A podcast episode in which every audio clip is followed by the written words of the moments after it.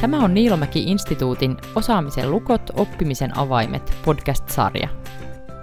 Sarjassa käsitellään oppimisvaikeuksia ja etsitään niihin apua ja tukea. Tarkoituksena on tuoda etenkin vanhemmille helposti lähestyttävää ja selkeää tutkimustietoa oppimisvaikeuksista.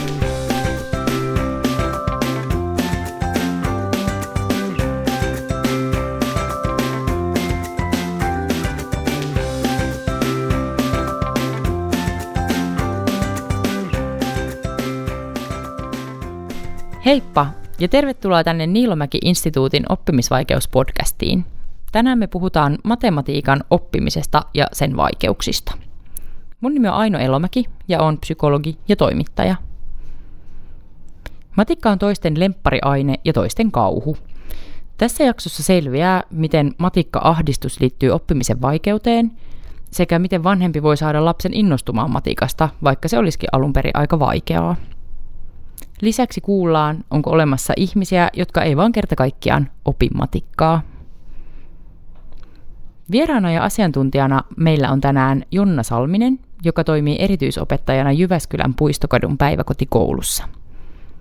Jonna on tehnyt väitöskirjan varhaisten matematiikan taitojen kehityksestä sekä siitä, miten niitä voisi tukea. Tervetuloa. Kiitos. Jonna, mitä se oikein tarkoittaa, että jollakulla on matematiikan oppimisen vaikeus? No virallisen määritelmän mukaan matematiikan oppimisvaikeuksissa tarkoitetaan sitä, että lapsella tai nuorella on vaikeuksia ihan peruslaskutaitotasolla, eli yhteen, vähennys, kerto- ja jakolaskuissa. Lisäksi voi olla vaikeuksia yhdistellä lukuja tai ymmärtää lukujen välisiä suhteita. Usein se laskeminen on hidasta, joka havaitaan ehkä ensimmäisen tai toisen kouluvuoden aikana jo. Lisäksi tehtävissä tapahtuu yleensä paljon virheitä.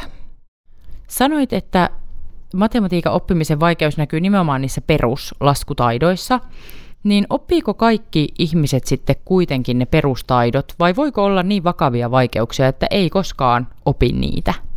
No itse asiassa voidaan sanoa, että varmasti kaikki lapset oppii omalla ajallaan, että osa lapsista tarvitsee enemmän harjoitusta ja enemmän aikaa.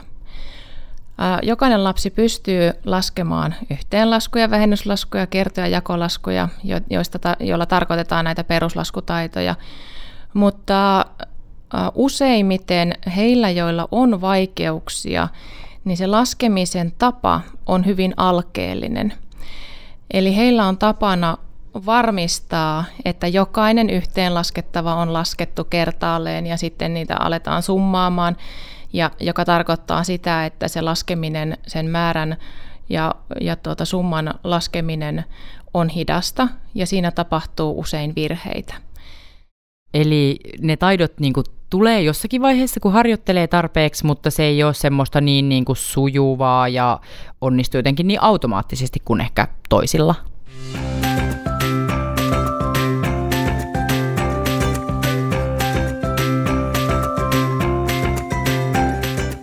Mistä nämä matematiikan vaikeudet sitten oikein johtuu? No, matematiikan oppimisen vaikeuksista puhutaan nimenomaan monikossa – Eli ei ole yhdenlaista vaikeutta. Ja ne vaikeudet voi johtua monista syistä. Esimerkiksi biologisista tekijöistä voi olla jotakin geenivirheitä olemassa tai voi olla aivojen rakenteellisia poikkeamia tai voi olla syntynyt jotakin vaurioita, jotka johtaa siihen vaikeuteen. Sitten voi olla ihan ympäristöstä johtuvia tekijöitä, Eli lapsi ei ole pystynyt saamaan semmoista perusturvaa, ravitsemusta tai huolenpitoa. Hänellä saattaa olla traumaattisia kokemuksia, jotka täysin blokkaa sen mahdollisuuden oppia ja havainnoida elämää oman elämän ympärillä. Tai sitten lapsi ei ole saanut sellaisia kokemuksia siitä matemaattisuudesta tai numeerisesta ympäristöstä. Hänelle ei ole tarjottu kokemuksia siitä. Miten lapselle voi tarjota niitä mahdollisuuksia numeristen taitojen opetteluun tai niistä kiinnostumiseen? No, voidaan tarjota hyvinkin monella tavalla. Ihan jos konkreettisesti ajatellaan lapsen kanssa ulkoilua, puistossa käyntiä, retkellä käyntiä, kaupassa käyntiä, niin joka puolella ympäristössä voidaan havaita rytmejä, samankaltaisuuksia, erilaisuuksia, pituuksia, korkeuksia, erilaisia numeromerkkejä, erilaisia määriä. Ja me usein ymmärretään se, että me kiinnitetään huomiota kirjaimiin tai teksteihin ja yritetään niitä selvittää vaikka bussimatkalla, mutta ihan yhtä lailla olisi tärkeää altistaa lasta matemaattiseen maailmaan, jos voisi näin sanoa, eli kiinnittämään huomiota määriin ja numerisiin asioihin ympäristössä. Tuleeko sulle mieleen jotakin muita semmoisia ennusmerkkejä tai jotakin arjen asioita, joihin vanhemmat vois kiinnittää huomiota ja ehkä huomata, että lapsella saattaisi olla jonkinlaisia pulmia matematiikassa? No en haluaisi sillä tavalla säikäyttää ketään niin kuin siinä varhaisessa kehitysvaiheessa, kun lasta havainnoidaan tai lapsen kanssa keskustellaan asioista. Mutta ehkä sanoisin muutaman sellaisen tärkeän asian, mitä kannattaisi seurata. Eli tuottaako lapsi, onko lapsi kiinnostunut siitä numeerisesta ympäristöstä? Tuottaako hän määriä, kiinnittääkö hän itse spontaanisti huomiota rytmiin tai lukumääriin tai ympäristössä oleviin matemaattisiin asioihin. Jos lapsi tuottaa näitä, niin hän on selkeästi kiinnostunut niistä asioista ja aikuinen voi silloin myös jalostaa sitä ajattelua aina eteenpäin. Mutta tässä kohtaa, kun lapsi ei tuota niitä, niin aikuinenkaan ei tule tarjonneeksi niitä, koska se on ihan luonnollista. Vanhempi vastaa sen lapsen vuorovaikutukseen. Mutta se on ensimmäinen ehkä semmoinen merkki, joka pitäisi hoksata, että voisi vois vanhempi itse siinä kohtaa tarjota ja vähän kysellä, että huomaatko ja kuinka monta tai tuotko minulle tietyn määrän tai voisitko laittaa pöytään tietyn määrän lautasia tai meille on tulossa näin monta vierasta, kuinka paljon tarvitaan laseja tai että pystyykö lapsi tuomaan oikean määrän tai osaako hän itse kiinnittää huomiota siihen esimerkiksi juuri tähän lukumäärään. Vanhempi voi siis tarjota niitä mahdollisuuksia, jotenkin harjoittaa sitä taitoa ja samalla vähän siinä tarkkailla, että onko lapsi kiinnostunut ja jotenkin millä tasolla ne taidot ehkä sitten on.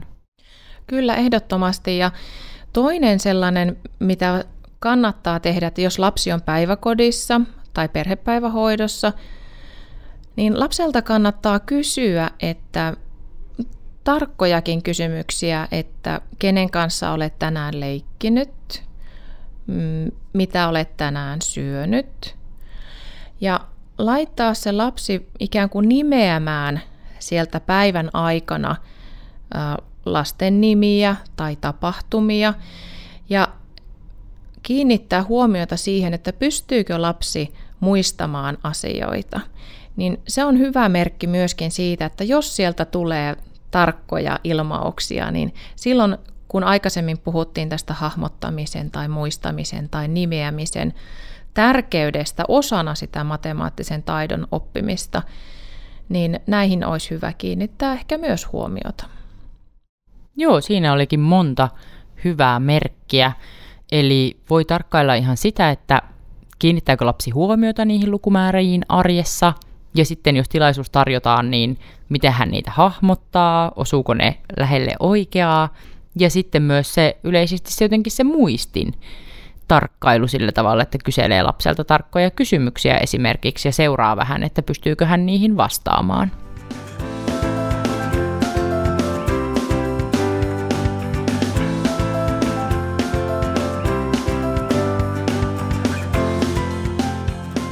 Matikka-ahdistus on ihan oikea tutkijoidenkin käyttämä termi, ja sillä kuvataan sitä, että joillekin ihmisillä liittyy tosi semmoisia hankalia tunteita niihin tilanteisiin, missä pitää esimerkiksi laskea tai matikan tehtäviä tehdä. Niin miksi juuri matematiikka on semmoinen kouluaine, joka tämmöisiä aiheuttaa?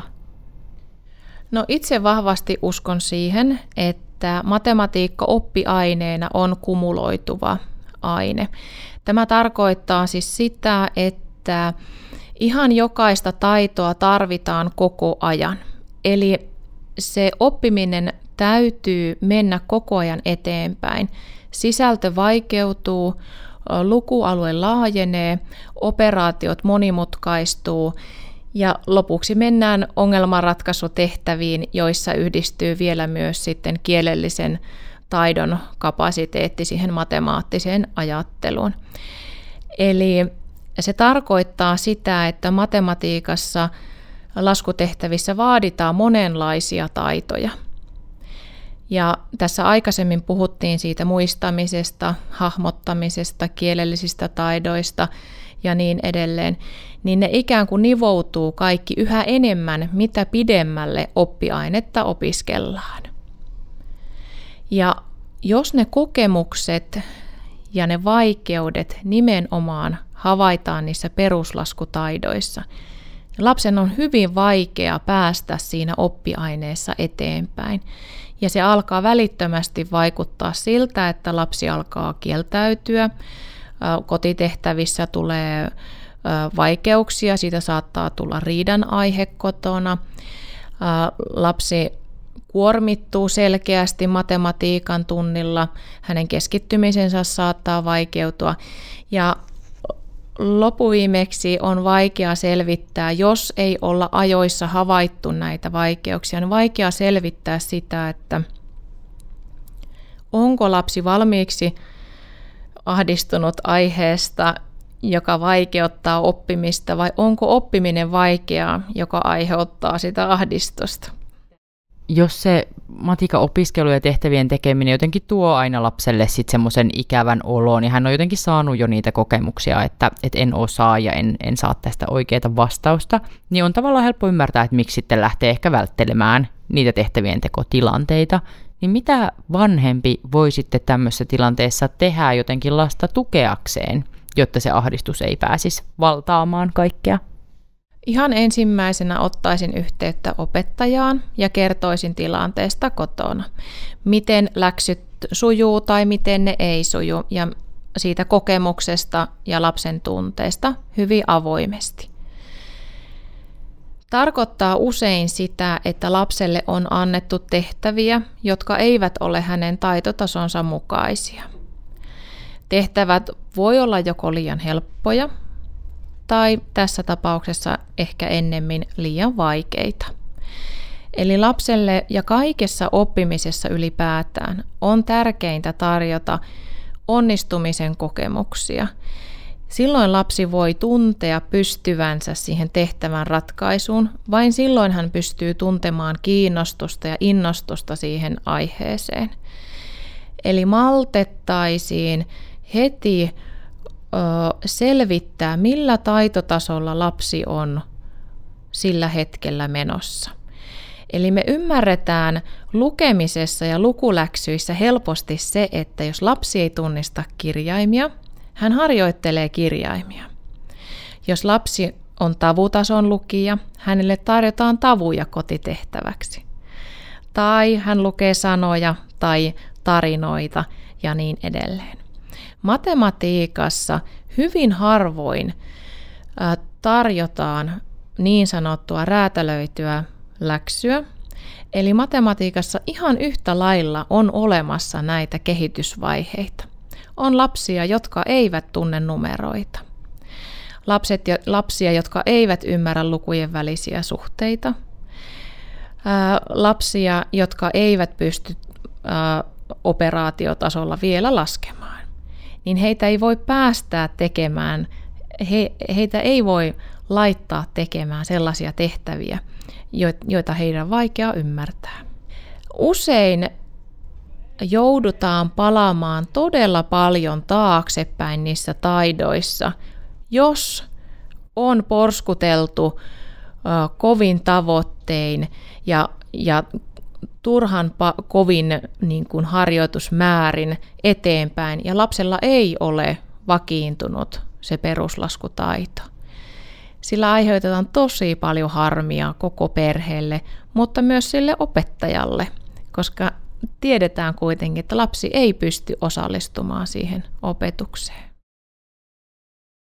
Onko siis niin, että jos havaitaan just jossakin myöhäisemmässä vaiheessa, että vaikeuksia on niissä perustaidoissa, niin siinä ei ole silloin mitään semmoista oikopolkua, vaan sitten vaan niin kuin mennään niin tavallaan paljon taakse niissä taidoissa, että lapsi pystyy saamaan myös niitä semmoisia positiivisia kokemuksia ja onnistumisia. Ehdottomasti näin. Eli silloin pitää ymmärtää asettaa tavo- tavoitteeksi peruslaskutaitojen tukeminen. Ja sieltä lähteä hakemaan niitä onnistumisen kokemuksia ja erityisesti niitä strategioiden tukemista, eli kuinka lapsi tai nuori voi säästää sitä energiaa ja kapasiteettia sen tehtävän tekemiseen, että sitä ajattelua täytyy hyvin tarkkaan pyrkiä ohjaamaan, jotta lapsi tai nuori oppii niitä järkeviä tapoja tehdä niitä tehtäviä. Jos ollaan jo semmoisessa tilanteessa, että sitä matikka-ahdistusta on olemassa ja nähtävissä, niin mitä vanhemmat vois tehdä, jotta he tois ilon takaisin siihen matematiikkaan ja tekis siitä jotenkin lapselle hauskaa tai motivoivaa? Usein äh, ahdistus koulussa liittyy siihen, kun otetaan se matematiikan kirja esille. Ja valitettavan usein lapsella tai nuorella on sellainen käsitys, että se matematiikka asuu siinä kirjassa. Kun sitä oppiainetta opetetaan hyvin paljon sen oppikirjan kautta, ja sieltä aina annetaan se tietty kotitehtävä kotiin. Ää, ei ehkä ole vanhemman tehtävä tehdä tätä muutosta, mutta vanhempi voi kotona avata sitä matemaattisuutta hyvin paljon laajemmaksi. Eli kiinnittäisin siihen ympäristöön ja siihen oman elämän järjestämiseen ja, ja, ja tota, ö, tavallaan niiden asioiden suhteuttamiseen sitä lapsen ja nuoren huomiota. Tekisin yhdessä, tarjoaisin apua, kertoisin, että et ole sen asian kanssa yksin. On muitakin, joilla on oppimisessa vaikeuksia, se usein helpottaa se tieto.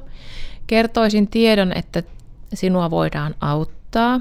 Meidän, me voidaan yhdessä kertoa opettajalle, että me tarvitsemme tähän apua.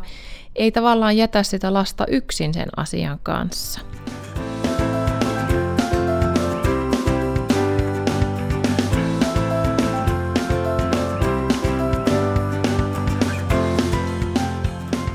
Entäs jos on semmoinen tilanne, että lapsi sanoo, että en me vaan tarvitse tätä matematiikkaa mihinkään. Puhelimessa on mulla laskin koko ajan mukana, ja jos tulee jotakin muuta, niin sitten voin googlata, että miksi näkisin vaivaa ja opiskelisin tätä matikkaa, kun tämä on niin kauhean vaikeeta mulle.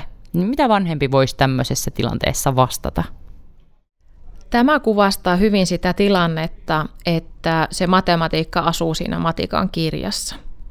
Ja minun täytyisi vain oppia niitä asioita, mitä siellä kirjassa kysytään matemaattinen ajattelu, ongelmanratkaisutaito, joustava ratkaisutapojen etsiminen ja löytäminen on parhaimmillaan sitä oikeaa niin sanottua tavoitteen mukaista matemaattista ajattelua.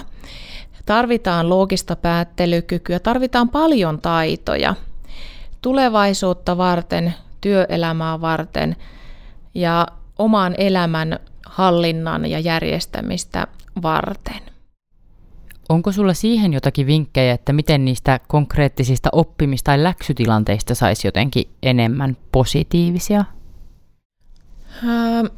Seuraisin ilman muuta sitä lapsen läksyjen tekemistä. Ja ihan ensimmäinen sellainen, mitä kannattaa havainnoida, on se aika – Eli läksyn tekemiseen ei saa kulua enempää aikaa kuin puolisen tuntia ja tarkoittaa silloin sitä, että kaikkien oppiaineiden läksyt pitäisi pystyä tekemään siinä ajassa. Läksyn tehtävänä on kerrata sitä päivän aikana opittua asiaa. Eli seuraisin myös sitä, että onko lapsi ymmärtänyt, mitä on tarkoitus tehdä. Lisäksi läksyn tarkoitus on se, että lapsi itse oppii ottamaan vastuuta omista asioista ja huolehtimaan siitä, että läksy on tehty. Vanhemman ei ole tarkoitus alkaa kotona opettamaan sitä asiaa. Tämä usein aiheuttaa riitaa. Voidaan helposti kuvitella, että vanhempi opettaa lasta luistelemaan tai laskettelemaan tai hiihtämään. Ja jos lapsi lähteekin vaikka naapurin aikuisen kanssa sinne laskettelemaan tai hiihtämään, niin hän usein kuuntelee sitä aikuista jossain määrin paremmin ja hän keskittyy siihen tekemiseen paremmin. En lähtisi varsinaisesti opettamaan omaa lastani välttääkseni sitä riitatilannetta tai väsymystilaa, että sen vireystilan merkitys on hyvin, hyvin olennainen siinä läksyjen tekemisessä. Ehkä kurkistaisin sitä aihetta, mistä on kysymys, ja liittäisin sitä aihetta jotenkin siihen arkeen. Eli kun on itse tiedän, että mitä sen läksyn sisältö on, niin jollain toisella tapaa tarkistaisin sitä ymmärrystä ehkä sitten kotona. Ulkona leikissä tai kotiaskareissa tai jossain voi sitten ikään kuin nimenomaan kiinnittää huomiota siihen aiheeseen sitten sen oppikirjan ulkopuolelta. Voisiko se tarkoittaa vaikka sitä, että jos olisi jotakin matikan miinusläksyjä ja lapsi vähän niiden kanssa siinä tuskailee, niin sitten voisi jossakin ihan eri tilanteessa vanhempi, vaikka kun katetaan ruokapöytää, niin olla silleen, että no meillä on nyt tässä X määrä näitä haarukkaa tai viisi haarukkaa, ja jos tästä otetaan kaksi pois, niin montas meille jää? No voi, voi toki lähteä tekemään, tarkistamaan, mutta ehkä vähennyslaskuun kaikkein helpoin voisi olla vaikka jossain leikissä tehdä vaikka leikopalikoista, että kuinka monta tästä pitäisi ottaa pois, jos saataisiin näistä torneista samankorkuiset tai jotenkin sillä lapsen kielellä ja lapsen mielellä. Tuo on tosi hyvä ja konkreettinen vinkki. Ajattelin myös, että se voi olla aika iso oivallus vanhemmalle, että niihin läksyihin pitäisi mennä se puoli tuntia ainoastaan, ja että vanhemman tehtävä ei ole opettaa, koska varmasti monessa perheessä, jossa paljon oppimisvaikeuksia on, niin ne läksyt voi olla sellainen joka iltainen koko perheen projekti, niin siitä saa kyllä semmoista suuntaa siihen, että sitten on jo hyvä hakea siihen apua ja tukea Onko sulla mielessä muita vinkkejä, joita vanhemmat vois hyödyntää, kun he haluaa tukea lasta, jolla on vaikeuksia matematiikan oppimisessa? Ehdottomasti lapsen kanssa kannattaa pelata erilaisia pelejä. Palapelit kehittää nimenomaan sitä hahmottamisen taitoa. Erilaiset korttipelit, lautapelit harjoituttaa esimerkiksi lukujen luettelun taitoa, kun täytyy nopan silmämäärä yhdistää pelilaudalla liikkumiseen. Lapsen täytyy pystyä hahmottamaan se määrä. Kenties kahdella nopalla pelattaessa hänen täytyy yhdistää kaksi määrää ja sen jälkeen liikuttaa sitä pelinappulaa siinä laudalla. Jos pelataan perinteisiä perheille hyvin yleisiä vaikka uunopelikortteja tai skippoa tai mitä tahansa, lapsi voi olla jakaja ja hän laskee sitä määrää, että jokaiselle pelaajalle tulee yhtä monta korttia ja kuinka monta niitä on. Niissäkin tulee kiinnitettyä huomiota heti niihin numeromerkkeihin. Niitä voi yhdessä tarkkailla. Ja jos se peli tuntuu lapselle vielä liian vaikealta, niin silloin aikuinen enemmän auttaa lasta pääsemään siihen oikeaan tavoitteeseen. Ehdottoman tärkeänä pidän sitä, että me korostetaan ja kaikki vanhemmat tietävät esimerkiksi, että mikä on iltasadun merkitys lapselle. Lapselle luetaan jo varhain, hänen sanavarasto kehittyy, hänen kuuntelutaito kehittyy ja koko kielellinen kapasiteetti ikään kuin pääsee virkistymään siinä. Niin myös tällainen kuvakirja lukeminen matemaattisin silmälasein, jos voisi sanoa, on erittäin oiva tapa lähestyä numerista ja määrällistä maailmaa. Eli kuvakirjoista voidaan sanallistaa asioita, voidaan tarkastella niitä eroavaisuuksia, samankaltaisuuksia, kuinka monta jotakin on, onko jotakin enemmän tai onko jotakin vähemmän, onko joku iso tai pieni, mutta ihan ei tarvitse olla mikään numerokirja, vaan ihan satukirjan sivut, jossa on valtavasti hienoja värikuvia, niin niistä saa hyvin paljon kerrottua tarinaa lapselle. Ja lapsi vastavuoroisesti voi itse myös tuottaa sieltä niitä huomioita. Nykyisin käytetään paljon kännyköitä tai pädejä, joissa voi käyttää vaikka ajanottoa, voi laittaa hampaiden pesuun kolme minuuttia ajanoton. Sen voi laittaa joko kulkemaan eteenpäin, jossa luvut vaihtuu koko ajan sekunneittain. Lukujono kulkee eteenpäin. Tai sitten taaksepäin. Tai joku muu aika, jota voisi vaikka tarkkailla. Ja ylipäätään sellainen lapsen kanssa leikkiminen, eli keskittyen leikkii opettaa odottamaan vuoroa ja opettaa lasta tekemään asiat loppuun asti. Näillä kaikilla voidaan tukea sitä lapsen omaa tarkkaavuutta ja keskittymisen kykyä, josta aikaisemminkin puhuttiin, että ne vaikuttaa siihen ylipäätään siihen oppimisen kykyyn myöhemmin. Eli vanhemman tehtävä ei tässä mielessä ole semmoinen, että pitäisi ainoastaan jotenkin niitä matematiikan laskutapoja opettaa tai läksyissä tukea, vaan että vanhempi nimenomaan voisi jotenkin innostaa lasta näkemään ympärillä niin tuommoisia määrällisiä asioita tai ihan niitä, mikä on asioiden suhde toisiinsa. Ja sitten ehkä kannustaa sitä, että lapsi voi itsekin kiinnittää niihin huomiota. Ehdottomasti näin, että, että ylipäätään se tukee sitä lapsen ajattelun taitojen kehitystä, jota tarvitaan niin kuin kaikessa oppimisessa ja kaikessa elämässä, että ei tarvitse lähteä tavoittelemaan missään tapauksessa semmoista matemaattista niin kuin operaatioosaamista, että, että juuri tätä havainnoimista ja syy-seuraussuhteiden ymmärrystä ja loogista päättelykykyä ja, ja asioiden kertomista, kuvailua, kyselyä, aitoa semmoista ihmettelyä ja uteliaisuutta – Miten matematiikan oppimisvaikeudet sitten vaikuttaa lapsen tulevaisuuteen? No matematiikka, jos nyt puhutaan tätä, käytetään sanaa matematiikka, niin on yksi tärkeimmistä tulevaisuuden työelämän taidoista. Ja um, sillä on erittäin suuri merkitys siihen, että lapsi pääsee jatko-opiskelupaikkaan peruskoulun jälkeen. Nykyisin ei juuri ole ammatteja tarjolla, joissa ei tarvittaisi peruslaskutaitoa. Oli se ala sitten mikä tahansa. Koska sillä on niin erittäin suuri merkitys, niin jotenkin meidän täytyisi uskaltaa kiinnittää siihen enemmän huomiota.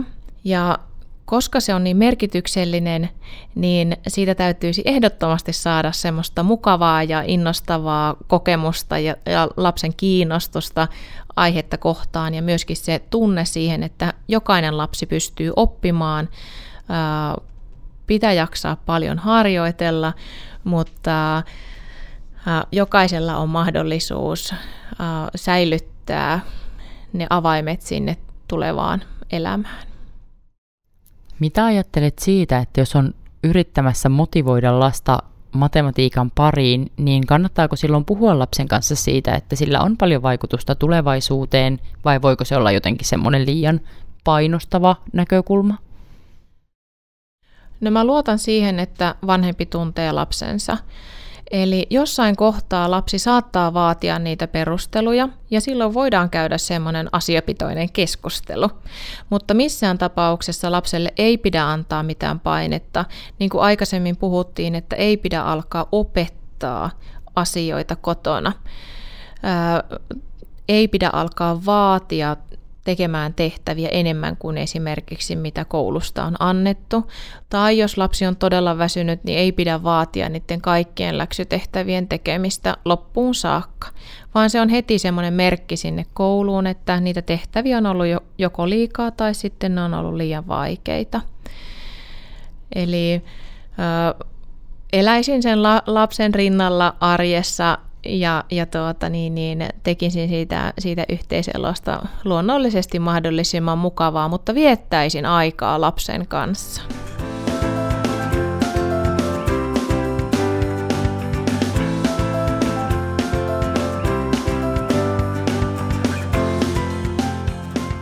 Tiivistetään tähän loppuun vielä tämän jakson asioita. Jonna, jos sun pitäisi antaa muutama vinkki vanhemmalle, joka pohtii, että miten voisi kaikista parhaimmalla tavalla tukea sitä omaa lasta matikan pulmissa, niin mitä sanoisit? Tarjoaisin niitä kokemuksia.